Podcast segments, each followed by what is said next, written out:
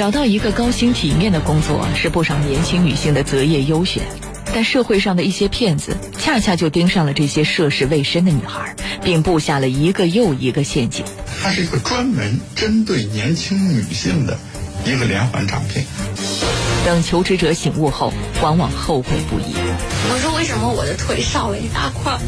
他没有没有没有回答，他说都这样的，真的很吓人。求职的陷阱，铁坤马上讲述。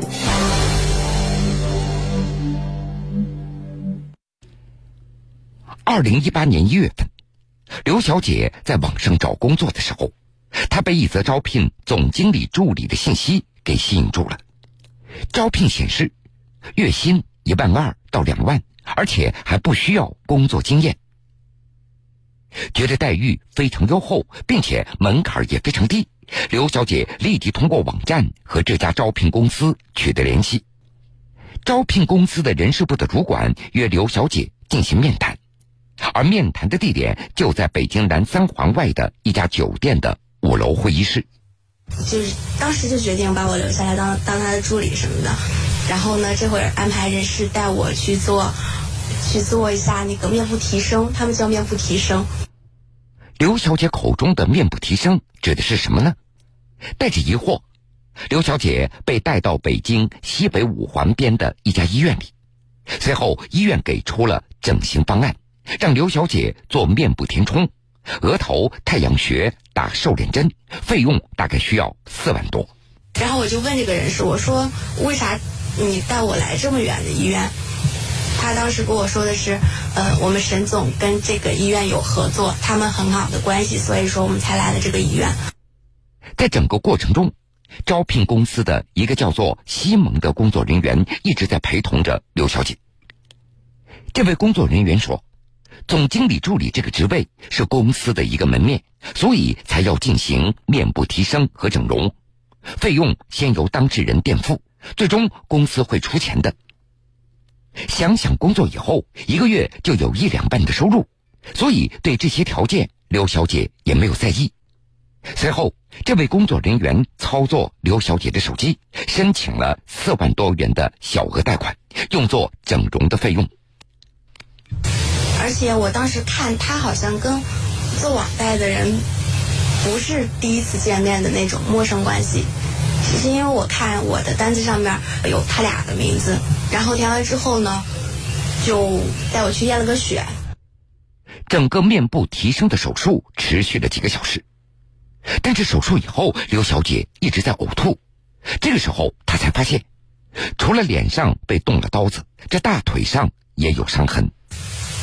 我就问当时给我做手术的那个院长，我说为什么我的腿少了一大块？他没有没有没有回答，他说都这样的。我等会儿给你看我的照片，真的很吓人。经历了这么多的周折，刘小姐她本想等自己的身体康复了，就去做总经理助理。这段时间里，公司的人也和刘小姐一直保持联系，嘘寒问暖。但是，就在她到新公司报道的时候，才被告知，那个沈总离职了。沈总告诉我说：“不好意思，我这边出了点状况，嗯，我要停薪留职了。就是他说他自己要停薪留职了。他说如果我在职的话，我这个钱我是直接可以给你的。但是我不在职，我自己还欠一屁股债，我我没有办法。”这眼看着工作就要黄掉了，这时沈总告诉刘小姐，可以把她推荐给公司的另外一个姚总。过了一会儿，那个那个另外一个总经理就就来了，就来了之后，他就特别直接跟我讲，嗯，在我这儿跟沈总那不一样，在我这儿能赚到钱，一个月我可以保证你赚到十几万没有问题，但是呢，你要特别开放。我说开放是什么意思呢？他说：“就是，嗯，有一些客户需要说喝酒啊，陪喝酒都是太太轻松的了。”刘小姐她拒绝了这个姚总的要求，这个时候他才发觉自己掉入了一个招聘的陷阱。这所谓的总经理助理就是一个幌子，而整容的四万多元的贷款也只能够自己慢慢的偿还了。在这个招聘的骗局当中，招聘公司为什么要将求职者带到整容医院呢？另外，为什么要求职者贷款来做整容呢？这招聘公司和整容医院之间到底是一种什么样的关系呢？根据工商登记的注册的地点，当初的招聘公司位于北京东四环的一家写字楼的十七楼。然而，记者来到现场发现，这个地址却是一家叫做中远通达的公司。公司前台的工作人员告诉记者，这些都是虚拟的地址，注册的地址在这儿，而实际办公地址不在这儿。这些都是虚拟地址呀，虚拟地址就是您的注册地址在我们这儿，实际办公地址不在这儿。那他这个公司是在哪儿办公？您知道吗？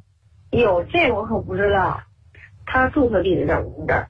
嗯，我给您查一下啊，我这里没有他的消息。原来这个地址是一家企业孵化平台的注册地，许多小公司在工商登记的时候，也只是借用这个地址做注册，但是并不在这里办公，也和平台没有往来。那家招聘公司就是这样。接下来，记者根据招聘公司在工商部门登记的信息，打通了负责人的电话。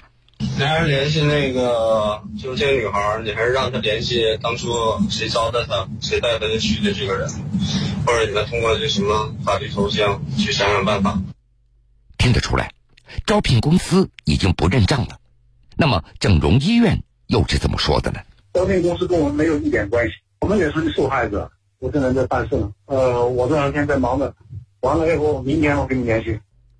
一直到现在，刘小姐还有一万多的贷款没有还清，而招聘公司和整容医院再也没有和她联系过了。认为自己遭遇了招聘陷阱，刘小姐已经报案了。根据记者了解，这种求职整容的骗局并不是个案。就在前不久，北京警方就查处了首起招聘公司与医院合谋诈骗应聘者的案件，也第一次揭露出招聘公司和整容医院的分账的黑幕。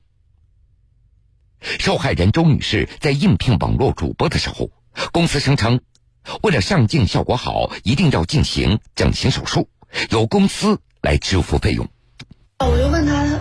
就是以我的名义做贷款的？不是公司要贷的吗？然后他说没事就是你们先自己贷上，然后贷了，然后公司给你们还。警方发现，这家文化公司从二零一七年七月份开始，与某诊所有数十起的合作订单，付款的方式都是个人贷款，总额达到了三百多万元。中国公安大学教授王大伟。这个在以前确实很少见，它是一个专门针对年轻女性的一个连环诈骗，所以有的时候这个女孩子呀，她对整容还是情有独钟的。那么这个又跟她的需求契合了，那么这是她的诱饵，那么再往下，它是一步一步的，是个连环诈骗。警方调查发现，招聘公司负责招聘女主播到该诊所进行整容。整容医院会设计出高额的整容的方案，双方设局诱骗求职者办理分期贷款。面对警方的讯问，嫌疑人也承认这是诈骗行为。我就问你，你自己说你是什么行为？这算这算骗人，纯骗诈骗犯罪行为。警方发现，整容的款项按照五五比例由招聘公司和整容医院进行私分。中国公安大学教授王大伟。那么这里面不论是带引号的公司，还是这个整容医院，如果他们事先是勾起来的、有计划、有预谋的，都难逃法律的制裁。除了面对诱惑坚决说不以外，什么这些个新型的贷款形式啊，不要以为很容易我就贷到款了。那么这样反而呢，对你自己的损失会越来越大，而且你这样做，最后你可能是个无底洞。你还都还不起。嗯